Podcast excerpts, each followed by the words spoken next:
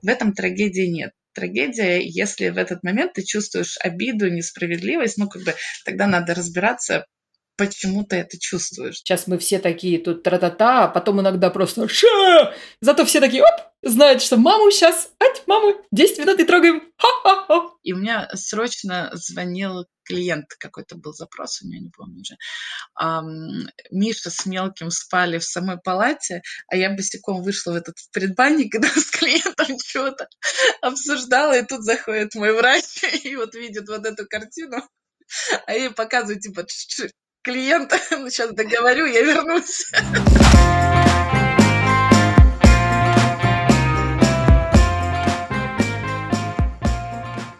Привет! С вами снова подкаст «Мама Либра», где мы обсуждаем разные аспекты совмещения родительства и карьеры. Меня зовут Мария, и у меня есть дочка 10 месяцев. Она пока не умеет ходить и говорить, но, кажется, уже умеет петь. Я надеюсь, что ей по папиной линии достался абсолютный слух, а не как мне медведь наступил на ухо. Сегодня со мной, как обычно, моя соведущая Люба. Люба, привет! Привет, меня зовут Люба Минваленская, мне по-прежнему все еще 35 лет, у меня 2 детей. Старший из них, сын Сава, стал 3-леткой 3 мая. И вместе с этим стал первым водителем в нашей семье, мы подарили ему зеленый BMW. Вот, фу, что я говорю, Мерседес, конечно. Поздравляю тебя, поздравляю Саву. Спасибо. Если вы слушали наши предыдущие выпуски, то, наверное, знаете, что у меня есть несколько бизнес-проектов, и в том числе издательство настольных игр. Нашему издательству уже почти 10 лет, и за эти 10 лет состав и руководство, и учредители несколько раз менялся. Сейчас не все учредители активно занимаются непосредственно операционным управлением. Среди нас есть самый активный бизнес-партнер, и он уже взял на себя роль генерального или, если хотите, операционного директора. Он классный товарищ, но сегодня речь пойдет не о нем, потому что у нас в гостях его жена Юля. Юля, привет! Привет, привет, Маша, привет, Люба. Привет. Юль, расскажи, пожалуйста, нам именно про себя, про то, чем ты профессионально занимаешься, ну и про детей тоже. Сколько? Не про мужа генерального директора, да? Ну, мы немножко будем к нему возвращаться, но все-таки сегодня не он основной герой. Меня зовут Юля, мне 37, у меня 2 чудесных парней. Одного зовут Натан, второго Эйтан. Эйтану почти 3, Натану 1 год и 2 месяца. Ну и помимо этого у меня есть тренинговая компания, то есть я работаю как бизнес-тренер, как коуч, как консультант. Ну, являюсь женой генерального директора. То есть у вас союз генерального директора и ИП? Нет, у нас есть генерального директора и генерального директора. О. Стараемся держаться. Слушай, а давай немножко таймлайн, потому что даже я не в курсе. Вот вы когда с Мишей, условно говоря, познакомились или как-то у вас была активная фаза отношений, вы уже были генеральными директорами или вы только шли в этом направлении? Нет, мы познакомились в тот момент, когда я как раз вышла из корпоративного мира, то есть там последняя моя роль в корпоративном мире, я руководила отделом обучения в одном из крупных банков, и в какой-то момент я поняла, что я хочу свое, я вышла и встретила Мишу. Он в этот момент был еще внутри корпоратива, но уже начинал делать свою первую настольную игру. Поэтому, собственно, мы как-то так развивали отношения и развивали каждый свою песочницу. Слушай, а это обсуждалось, что вы в целом каждый из вас имеет серьезные карьерные амбиции. В какой-то момент точно это обсуждалось, но в какой, может, ты сможешь вспомнить? Мне кажется, нет, мы это никогда не обсуждали, наоборот. И скорее я не знаю, как про Мишу, да, это, наверное, с ним надо поговорить, но и для меня, и кажется, что для него бизнес это больше про реализацию, это про какие-то свои идеи, нежели как ты называешься в трудовой книжке. То есть мы когда познакомились, я прям помню момент, мы были в кино, он открыл сумку, и там была книга, про которую я на тот момент слышала, и мы познакомились, я только прошла Герасичева, он собирался к нему идти. То есть у нас было очень много точек пересечения про предпринимательство и вот про какое-то вот мир, который нас окружает. У нас там библиотека совпала там 60%, наверное. То есть у нас просто книжки продублировались. Да, это очень интересно. Получается, что все равно это как будто бы подразумевалось, потому что, ну, вы озвучили друг другу, очевидно, что у вас есть общие интересы, и что они лежат именно в сфере бизнеса, что каждый будет как-то так серьезно уделять время работе. Ну, слушай, мне кажется, что Миша, мы такие трудоголики, и мы это видели, то есть мы это не обсуждали, но это было понятно, то есть как бы по нашему образу жизни, по тому времени, сколько мы проводили вместе, чем мы занимались в это время. Ну, то есть как бы такой вопрос никогда не стоял. Всегда было понятно, что для меня и для него важна деятельность. Ну, то есть я бы это не назвала работу, потому что это не совсем про работу, да, ну, там, как не там, процесс зарабатывания денег. И это точно не про какие-то карьерные истории, но это скорее про предпринимательство, про возможность как-то влиять, менять. И вот там очевидно, что это было важно. Слушай, а дети тогда стали очередным таким творческим проектом, запланированным или случайным? Как вы вписывали в союз двух гендиров, двух сыновей? Да никак. Это скорее эксперимент. Мне не нравится слово «проект» по отношению к детям, да, потому что это два там независимых человека, и точно мы там к ним не относимся как там к своему проекту, как к бизнес-проекту. Это вот точно нет. Скорее это эксперимент. Ну, то есть в какой-то момент мы поняли, что ну, либо надо пробовать, либо уже не пробовать. С другой стороны, если мы не попробуем, то пожалеем. Если мы попробуем, мы тоже можем пожалеть. Ну вот мы решили, что надо попробовать и посмотреть, что из этого выйдет. Идея про двух парней, она скорее, ну, как-то так в шутках витала, но вот так получилось. То есть мы уехали в Армению отмечать год нашего первого сына и приехали со вторым. Что-то мне это напоминает. Мне кажется, напоминает мне Любу, которую из Грузии привезла. Я первого привезла из Грузии, да, вторую просто как-то на радостях так получилось. Вот так, ну, то есть мы, да. В общем, пожалуй, я в отпуск не поеду, я что-то так подумала, я вас послушала. Мне как-то одной хватает, знаете. Избегайте по возможности отпуска. Слушай, Юля, я тебе задам сразу сложный вопрос, который связан как раз уже с детьми. Вот когда ты генеральный директор, то кажется, что ты можешь достаточно гибко планировать свое время и можешь уделять бизнесу чуть больше времени или чуть меньше. Есть ли у вас какие-то сложности, связанные именно с этим, что кажется, что кто-то слишком много уделяет времени своему бизнесу или наоборот должен сейчас вот перехватить ребенка, а у него какой-то сложный проект? Да, потому что когда ты офисный сотрудник, ты, понятно, ты ушел в офис, и ты сказал, вот меня начальник, скажем так, заставил, не могу сейчас взять ребенка. А когда ты бизнесмен, то кажется, что ты можешь все это чуть гибче планировать. И нет ли такого, что какие-то внутри тебя обиды, что вот мог бы чуть больше сейчас меня разгрузить, или это все проговаривается? Вот как решать? Потому что я внутри себя чувствую, что у меня внутри меня есть какой-то иногда конфликт, когда я бы хотела, например, заняться делами, а вот я заранее не договорилась, и вот теперь их сделать. Слушай, мне кажется, здесь есть такой ракурс в точке здесь сейчас, и есть ракурс там некой такой долгосрочной перспективы, потому что что я, что Миша, мы можем спокойно работать в режиме 24/7, и это будет нам обоим окей, и мы не будем от этого страдать. То есть нам скорее работа приносит удовольствие.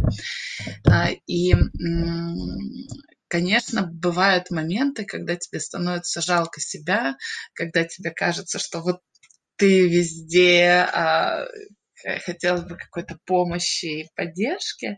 А с другой стороны, ну, там, мы точно стараемся согласовывать графики. Да? И когда у меня есть какие-то жесткие встречи, то есть мы заранее там продумываем, кто кого где подменяет.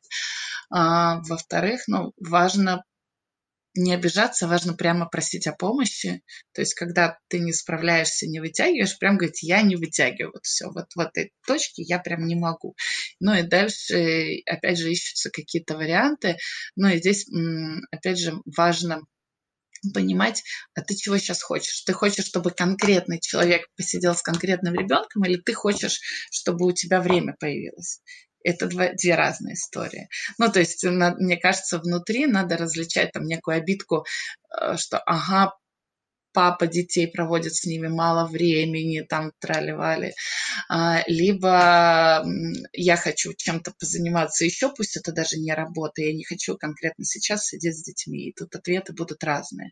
Поэтому мне кажется, что там, состояние мамы двух погодок, оно постоянно может меняться, и это нормально. И какие-то там эмоциональные перепады, обидки и прочее, они, конечно же, бывают, но с другой стороны, если там посмотреть на перспективу, то я не вижу каких-то там особых сложностей, то есть мы стараемся договариваться, мы сверяем там графики по важным точкам, ну, когда прям надо куда-то уехать, провести тренинг, там что-то сделать, важная встреча, мы там пользуемся помощью, поддержкой близких, няни. Ну и плюс мы вот опять же сейчас в дискуссии, готовы ли мы к няне с проживанием, потому что мне кажется, что когда у тебя есть там ресурс няни, которая живет с тобой, то ты легко сразу с ей все делегируешь, и все пространство занимает работа. Когда у тебя такого ресурса нет, то тебе надо как-то очень быстро там, в дневной сон, в какие-то моменты успевать много делать. И я не могу сказать, что как бы, качество и количество результата как-то значимо страдает. Ну, то есть... Здесь же там, папа должен посидеть с детьми не просто потому, что он должен, да, потому что папе хочется, чтобы там, он был значимым человеком в жизни ребенка. И вот, ну, как бы Мише тоже важно, чтобы он был значимым человеком. Слушай, я прям слышу такой очень высокий уровень осознанности, а вот мне интересно, как ты думаешь, то, что вы оба являетесь генеральными директорами и имеете одинаковые карьерные амбиции, оно имеет скорее какой-то, помимо очевидного минуса, что это большая занятость обоих родителей, такой, может быть, не совсем очевидный плюс, что вам как раз легко встать в положение другого, и ты понимаешь, что он не просто мало проводит времени с детьми, а действительно занят, и понимать, что он... наоборот, не просто отлынивает от работы, а действительно хочет быть значимым человеком, да, что вот эта вот двойственность, может быть, наоборот, в чем-то проще, вот это ты чувствуешь часть?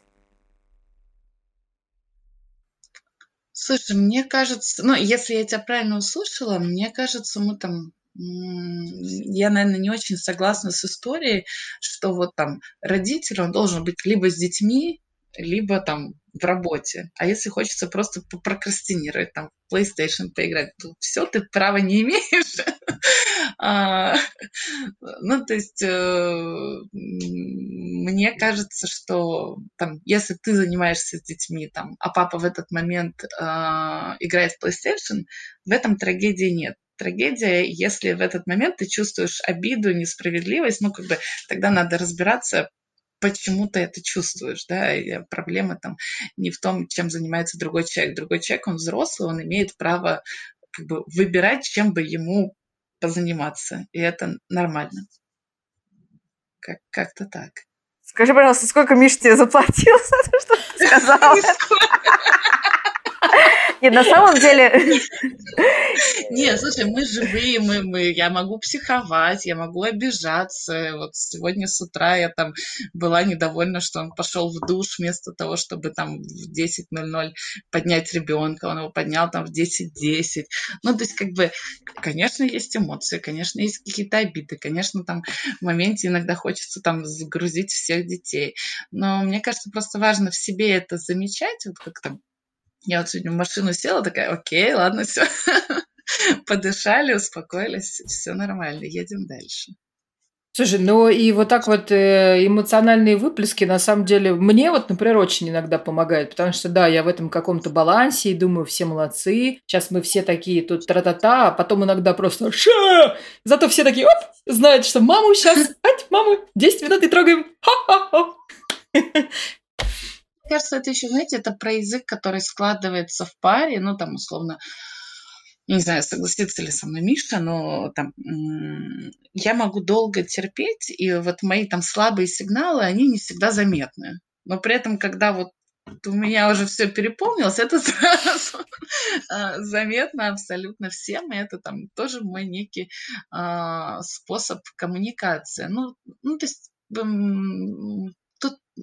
Мне кажется, что когда у тебя есть дети, важно там, ну, не зависать в этом состоянии. То есть если ты в этом состоянии находишься вот прям долго, ну, чего-то не то, то есть чего-то поломалось, и с этим надо как-то работать. А так, ну, конечно, бывает там и момент умиления, когда он пазл собрал, и все там все дела отложили и похлопали.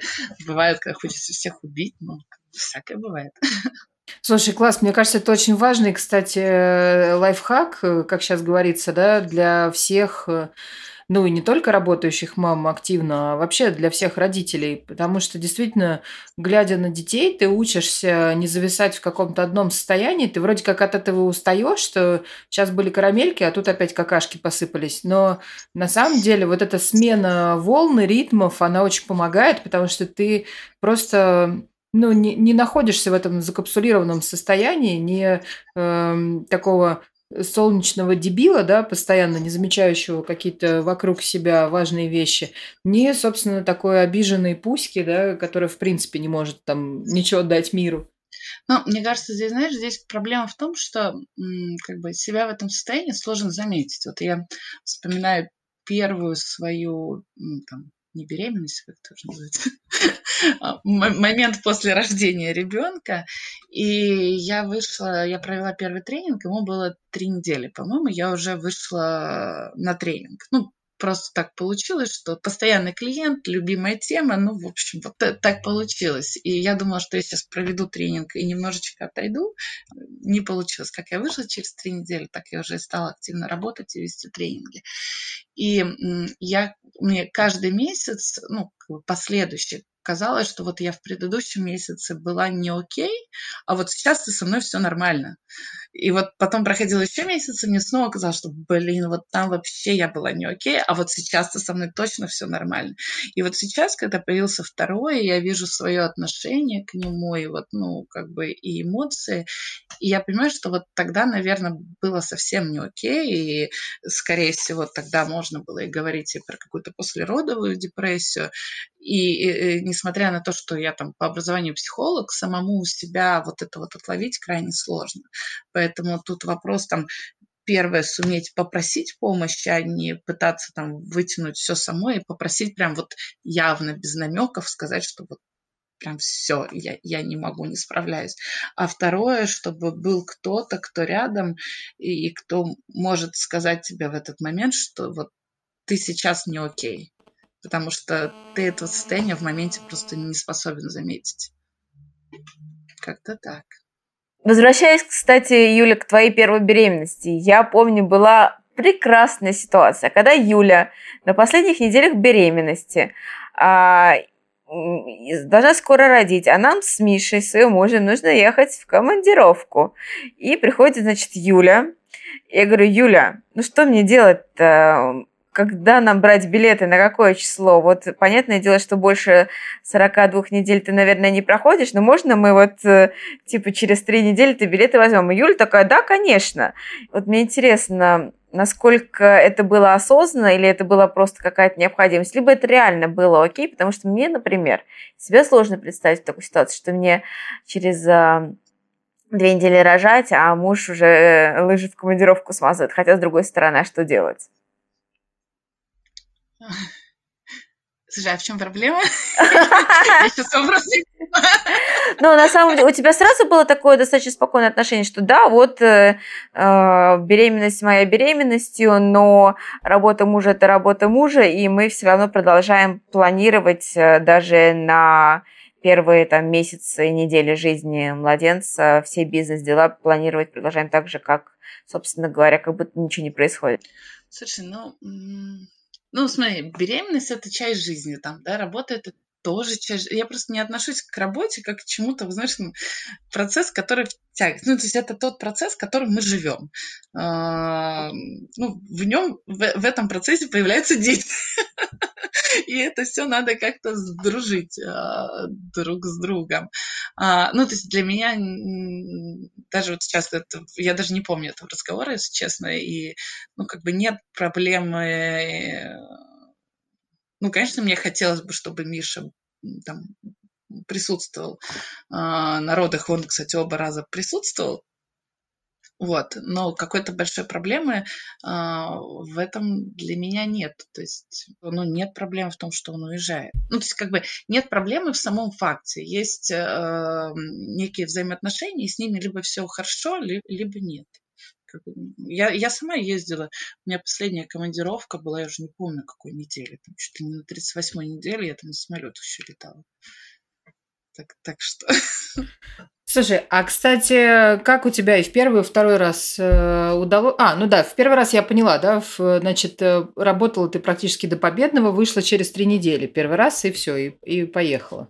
Вот мы тут с тобой прям коллеги вообще. А во второй раз? Слушай, да так же на самом деле. Я работала снова. Ну вот единственное, что была пандемия, мы перешли в онлайн.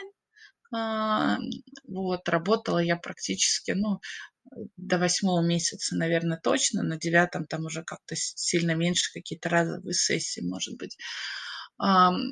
А продолжила работать тоже практически сразу, потому что, опять же, была пандемия, было в онлайне, это было даже проще сделать. Поэтому, мне кажется, ну, недели на 3-й, 4-й я также и вышла. Но это тоже, там, с одной стороны, у меня были какие-то внутренние разговоры, что хочется вот там в декрете почилить. Там.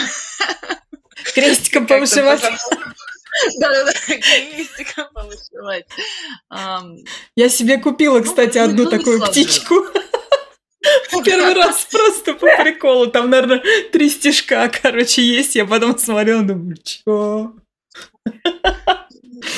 Ну вот, не знаю, ну вот как ты сам эти выборы делаешь, это тоже, ну то есть это опять же для меня это скорее какой-то вот разговор про то, чтобы там тебя пожалели, там о тебе позаботились и так далее и тому подобное. Поддержку оказали, да, ту, которая... Ну да, это вот про запрос, что вот там вот кто-то есть, кто в декрете сидит, а я вот такая молодец, я тут и с детьми, и с работы, но вот заметьте, поддержите, обнимите, вот для меня это больше вот про это, наверное.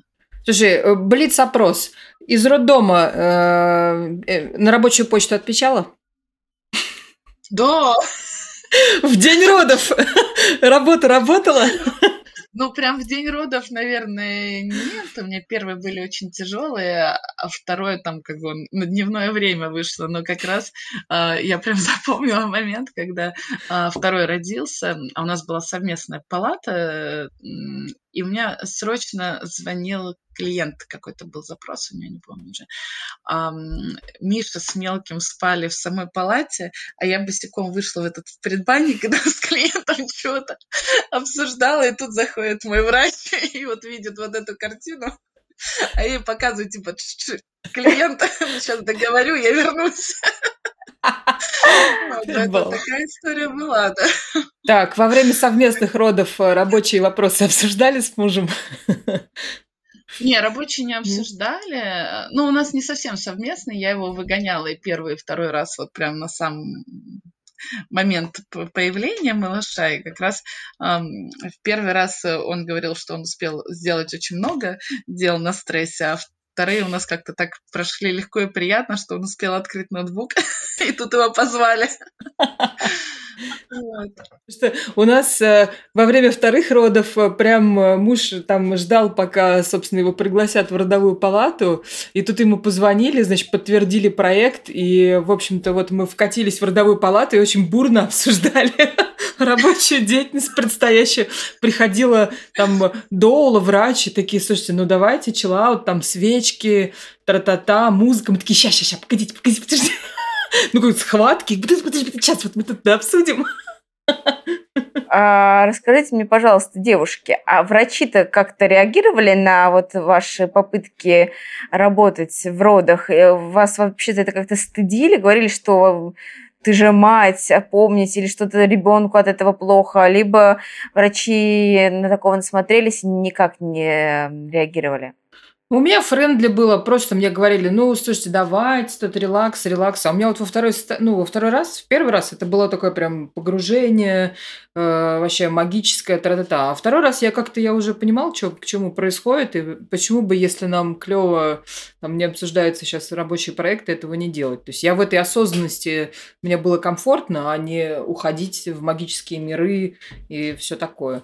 Но, в общем, в целом, я думаю, для людей, да, это выглядело странновато, но слава богу, без давления, без такого. Мне кажется, я просто стараюсь не допускать в свою жизнь людей, для которых я выгляжу прям совсем странной, ну, потому что это как-то болезненно для самооценки, и зачем это все переживать, когда можно просто их не пускать. Поэтому у меня и первые, и вторые роды, они были по контракту как ведение, так и сами роды. Не знаю, как вообще встают в бесплатную консультацию, что там делают, и я туда даже не пошла. А сам врач, с которым я рожала, я ее знала по рекомендациям до этого, и как раз я ее знала как человека с очень схожим мне чертами и отношением к делу, то есть поэтому там каких-то таких особых сложностей нет. Скажи, а во время беременности, потому что если врачей ты выбираешь, то, возможно, клиентов ты, ну, конечно, тоже выбираешь, но не совсем так, как врачей, которому ты платишь деньги. Может быть, с клиентами были какие-то непонимания? Слушай, ну, с клиентами, наверное, чуть сложнее, потому что кого-то я предупреждала заранее, просто спрашивая, все ли в порядке, да? Потому что, опять же, есть длительные проекты, есть определенные там риски, да, и прочие вещи. Ну, скорее, там большинство клиентов, которые вот там постоянные, и для которых мы там давно работаем, они вполне нормально относились, то есть там скорее была там такая иногда реакция замешательства у участников тренинга, когда они видят, что тренер вкатывается с большим животом. Ну, мне кажется, что все достаточно быстро привыкали. Вот даже вот одна из участниц тренинга, постоянного клиента, она мне тут сказала, как давно я работаю в этой компании, Юля при мне уже двоих родила. Вот. Ну, как бы были такие там не очень приятные моменты. Вот я говорю, что один раз я даже прям плакала, когда я сказала, меня позвали в проект, я сказала, что я беременна, и меня попросили прислать фотографию, чтобы оценить, насколько это видно. Ну, как бы большая группа,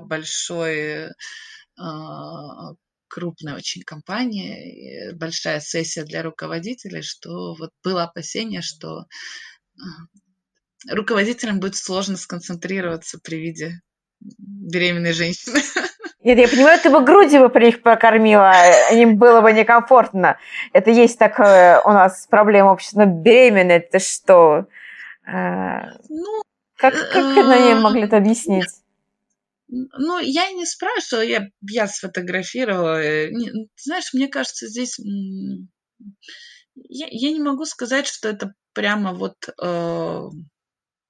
ну, какой-то прям за рамками, конечно, мне это было некомфортно в этот момент, но, с другой стороны, я сама старалась всегда, ну, как бы не выпячивать свою беременность, я там специально подбирала одежду или еще что-то, чтобы, ну, как бы соблюдать некий такой деловой стиль, потому что, ну, люди очень разные, да, и мне платят деньги за то, чтобы группа пришла к результату, там, условно, у бизнеса был результат. А общество таково, что люди действительно реагируют по-разному, там, вид беременной женщины у всех там какие-то свои вызывает там эмоции, ассоциации и прочее. Но у меня же нет задачи там поменять менталитет всех. У меня есть задача, за которую мне заплатили, конкретная бизнес-задача. Поэтому, ну, как бы и имидж некий внешний, это тоже там часть решения этой задачи.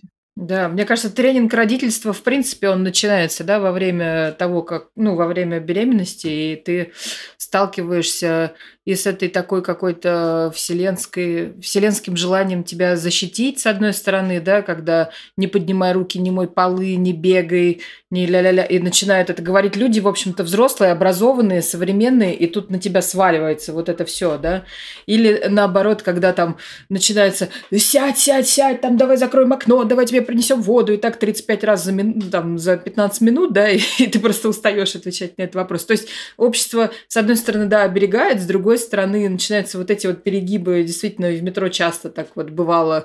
Я вот еще и в электричке иногда езжу, и помню, тут ехала с пузом, и, знаете, с сиденьем для унитаза, потому что я сломала, ну, была очень тяжелая, сломала, значит, и мне было легче после какой-то встречи деловой, собственно, забрать его самовывозом там около Ленинградского вокзала. И вот я стою реально 9 месяц. Я вешу сама 90 килограмм. У меня явно за мной торчит, как нимб вообще у ангела, сиденье от унитаза. И хрен кто уступит место. Вот, и так, в общем, необычно.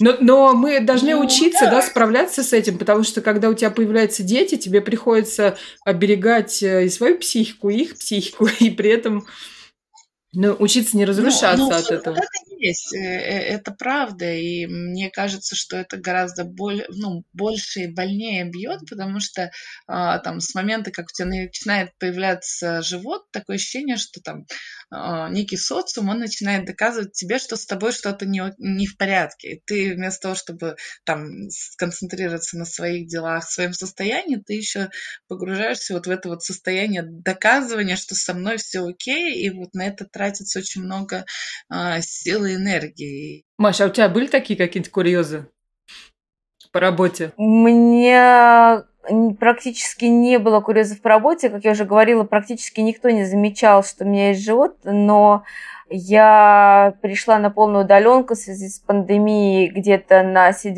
месяце, поэтому мне кажется, что это меня спасло. С другой стороны, я достаточно рано как раз всем объявила, что я беременна, чтобы все смогли подготовиться и свои бизнес-процессы, в которых я участвую, подстроить под это дело. И все, наоборот, говорили, ну ты точно беременна, потому что ничего не видно. И потом какой-то я что-то, наоборот, специальное, а наоборот, делала что-то подчеркивающее. И руководитель редакции сказала, ну вот, ну да. Видимо, все-таки, что я не украду, не собираюсь украсть ребенка. Он все-таки в этом убедился. И тогда сказал, ну ладно. Нет, у меня была такая история интересная, поскольку у Юли ребенок второй даже родился до того, как родился мой первый, и меня как-то мои сотрудники, Юля ведет тренинги, в том числе нашей компании, все привыкли, что Юля на связи, собственно говоря, практически сразу после рождения ребенка, и все стали меня спрашивать, ну а ты что, как Юля будешь, да? Сразу же будешь доступна? И я как бы, мне надо типа соответствовать. Не то, чтобы я с Юлей-то конкурирую, но это же, правда же, не конкурс, кто раньше выйдет и кто там меньше поспит, но немножечко как будто бы они от меня этого ждали, как будто бы Юля задала планку. Я боюсь, что кто-то, если из сотрудниц, да, соберется в декрет, чтобы у них не было такого ожидания, что а мы-то с Юлей-то, вот они, опачки, были сразу в эфире. Ну вот, наверное, не надо создавать такое ожидание, потому что это правда. Внимание, это не конкурс, дорогие товарищи женщины. Ну да, ну вот это вот, наверное, самое забавное во всей этой истории, что ты просто хочешь жить свою жизнь, как тебе комфортно. Ну то есть у меня же нету цели там создать кому-то какие-то ожидания или еще что-то, но почему-то вдруг ты становишься там для кого-то мерилом. То есть там либо тебя пытаются в какие-нибудь рамочки, либо наоборот тебя на какой-то пьедестал начинают ставить. И вот в этот момент хочется всем сказать, что, товарищи... Появляется еще один критерий, да, для сравнения, как бы, да, хороша ты или не хороша. Чем тяжела бабья доля. Ну да, ну просто, знаешь, наверное, когда ты там не беременна, когда у тебя нет детей, ну, лично я, по крайней мере, на это меньше обращала внимания, как-то заморачивалась. Ну, мы всегда же живем в обществе с кучей оценок, и как-то, ну, вот, просто ты к этому, наверное, не так чувствителен, а все-таки есть там гормональная история, что и во время беременности, и после ты становишься более чувствительным, потому что вот появляется маленький человек, и эмоции, ну, ты с ними еще не научился справляться вот с тем объемом. И, конечно, в этот момент, мне кажется, женщина гораздо... Там, менее защищена, а получается, что тебе нужно заботиться о себе, заботиться о ребенке и еще вот как бы удерживать свою границу, чтобы на нее не покушались, то есть как бы по обе стороны. Это, ну, так, вызов еще тот.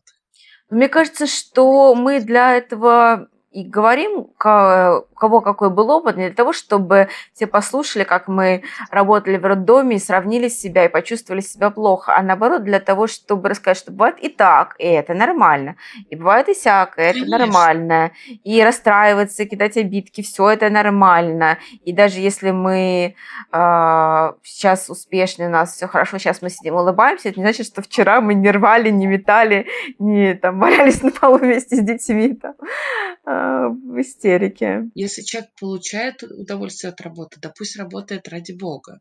Но если там женщина работает на нелюбимой работе, у нее есть возможность побыть в декрете, то и тоже, слава Богу. Сколько классных каких-то проектов зародились, когда женщина была в декрете. Смотри, Юля, вот ты сказала, да, про как раз, ну, то, что меняется восприимчивость, да, естественно, да, на гормонах. И, ну, в принципе, все-таки ощущение от работы, процессов и себя в них тоже не могут не меняться. Вот что и как поменялось у тебя, что тебе материнство добавило или поменяло в твоем, может быть, отношении или ощущении от твоей, как бы, да, идентичности рабочей? Может, как-то мировоззрение поменялось, еще что-то? Как раз, может быть, что-то еще новое добавилось. Расскажи про это. Ну, наверное, добавилось первое как раз вот это вот понимание, потому что, ну, если вспомнить меня там в более раннем возрасте, я всегда была достаточно амбициозной, и там, если вдруг там кто-то из сотрудников говорил, что у меня там дела, дети и так далее, это вызывало скорее раздражение. Ну, этого точно нет сейчас, и как бы только пройдя этот путь, ты понимаешь, насколько вообще вот там, сколько выносит женщина, у которой есть там детки. Второй момент, это, наверное, ну, все лишнее уходит. То есть у тебя не становится больше времени, тебе нужно больше успевать. Просто, наверное, вопрос, сколько бы я могла успеть лет в 20 в своем текущем состоянии понимания. То есть ты понимаешь, сколько вообще всякой было ерунды, шелухи, то, что вообще вот там не важно, не срочно. И хороший навык-то. Ну и третье, наверное, это более четкое понимание своей границы, умение отстаивать свои границы, вот то, про что мы говорили, потому что с момента, как ты стал беременным, сразу появляется множество людей, которые знают, как лучше тебе, как лучше твоим детям, как надо, как не надо, в каком случае ты хорошая мать, в каком случае ты плохая мать. И мне кажется, что вот к этому надо относиться как к некому тренингу, к возможности там заметить и отловить своих тараканов и поуправляться с другими. Слушай, да, класс, я прям, мне это очень созвучно. Я вот заметила, как я стала дико ценить время. У меня к Юле будет такой вопрос. По результатам. А после того, как у тебя появились дети, появилось 2 детей, повлияло ли это как-то именно на содержание твоей работы? Ты в тренинги в свои что-то привнесла интересное из своего родительского опыта? Слушай, хороший вопрос. Мне кажется, наверное, это надо у клиентов спрашивать скорее, да? Ну, то есть нет такого, что я прям вот прямые параллели провожу. Но, наверное, скорее это вопрос про некое позиционирование, про то, как ты держишься перед людьми. То есть мне кажется, что в целом рождение ребенка, появление ребенка по разным причинам.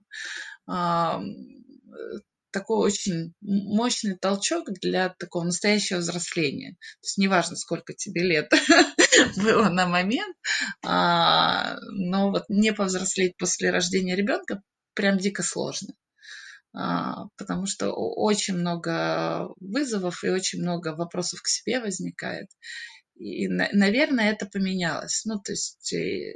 Ты смотришь на аудиторию и говоришь, вы сложная аудитория, у меня дома сложная аудитория. Да. Вот про это. Ну, то есть не страшно стало. Ну, то есть генеральный директор, президент, окей. Ну, как-то появилось какое-то внутреннее разрешение общаться с совершенно разными людьми на равных, если тебе вот что-то нужно, и нужно решить какую-то задачу. Но это опять, это про какую-то мишуру, которая уходит. Тебе просто некогда заморачиваться и думать о чем-то, что он подумает, а что она скажет. Потому что у тебя есть там условно 30 минут, в которые тебе надо уложиться. Вот и все. Вот у меня, кстати, тоже как-то... поразвеялась боязнь всяких виповичей, и особенно, когда они там иногда истерят и топают ножкой, я смотрю на него и думаю, да нет, мой круче в свои 3 года закатывает, ща я тебя успокою, погоди. С первым меня, наоборот, шатнуло в другую сторону, и как-то я из этого постепенно сама выбиралась, и и сложно было даже там как-то осознать, признать, что с тобой происходили какие-то штуки неприятные, которые ты даже не замечал в моменте. А со вторым наоборот, то есть со вторым как-то внутри прям заземлилась и успокоилась. Хорошо, если говорить все-таки о каких-то лайфхаках или о какой-то организации жизни и быта, что ты можешь рассказать? Как ты для себя что-то организовываешь? Смотри, первое, не бояться просить помощи как можно раньше и как можно четче, чтобы другим было понятно. Точно делегировать то, что можно делегировать. Уборка, гуляние с малышом и прочие вещи. Четко очень распределять свое время, то есть условно сон малыша – это то время, когда есть время встречи, какие-то созвоны, что-то еще. Если какая-то важная работа, где нужно прямо абстрагироваться, подумать, то я ее делаю скорее ночью, потому что это то время, когда прям полный вакуум, тебя точно никто не отвлекает. Не знаю, если ты чувствуешь, что прям эмоции на грани, то сдавать детей и уезжать, уходить, выходить, все что угодно, прямо в первую очередь спасать себя, и потому что это только кажется, что это все легко и просто, шутят 2 детей и бизнес. И понятно, что дофига всяких сложностей. Просто у тебя всегда есть выбор. Либо ты утопаешь в этом своем негативном состоянии, либо ты как-то его контролируешь и стараешься туда глубоко себе не погружаться. Поэтому прям вот замечать, выходить, отдавать детей, садиться за руль, ехать куда-нибудь в магазин, там, куда угодно. Вот. Наверное, вот такие вот основные штуки. Ну, то, чему я пока еще только учусь, я еще не научилась. Это прям вот смелее отказываться от каких-то задач, которые там, знаешь, раньше можно было делать все, и то, там, где удовольствие, где неудовольствие, где деньги, где не деньги, сейчас такой роскоши уже нету. И вот для меня прям такой вызов, когда ты понимаешь, что сделать можешь, денег много, но уже не хочется. Да, это, кстати, это крутой навык, потому что ведь приходится выбирать уже, играть сразу на многих полях, да, и лично про себя, и про своего партнера, и про детей, и про семью в целом. И поэтому, когда ты видишь вот такие ситуации, которые могут это все баланс порушить, то действительно ведь очень мудро просто брать и отказываться. А когда тут X с несколькими нулями, то прямо совет «просто откажись» становится очень сложным. Прям страшно отказываться, но, с другой стороны, оно все равно откуда-то приходит. Ну, то есть, там, мои доходы после появления первого ребенка, они увеличились. Как, откуда, почему, я не знаю. Ну, вот как-то оно так вот случилось. Я закрыла часть тем тренинговых, которые я понимаю, что ну, вот просто ну, не могу. То есть я больше не могу рассказывать про эти темы, хотя я там прям все знаю, все ошибки вижу, но вот люди начинают бесить, что они эти ошибки делают. Количество тренингов в целом не уменьшилось. Юль, спасибо, что ты с нами сегодня поговорила. Мы тебя отпускаем, потому что видим, что в экране появился новый человек, и, кажется, он требует внимания. Спасибо. Все, спасибо вам за беседу. Да, мы пошли. Пока. Пока-пока.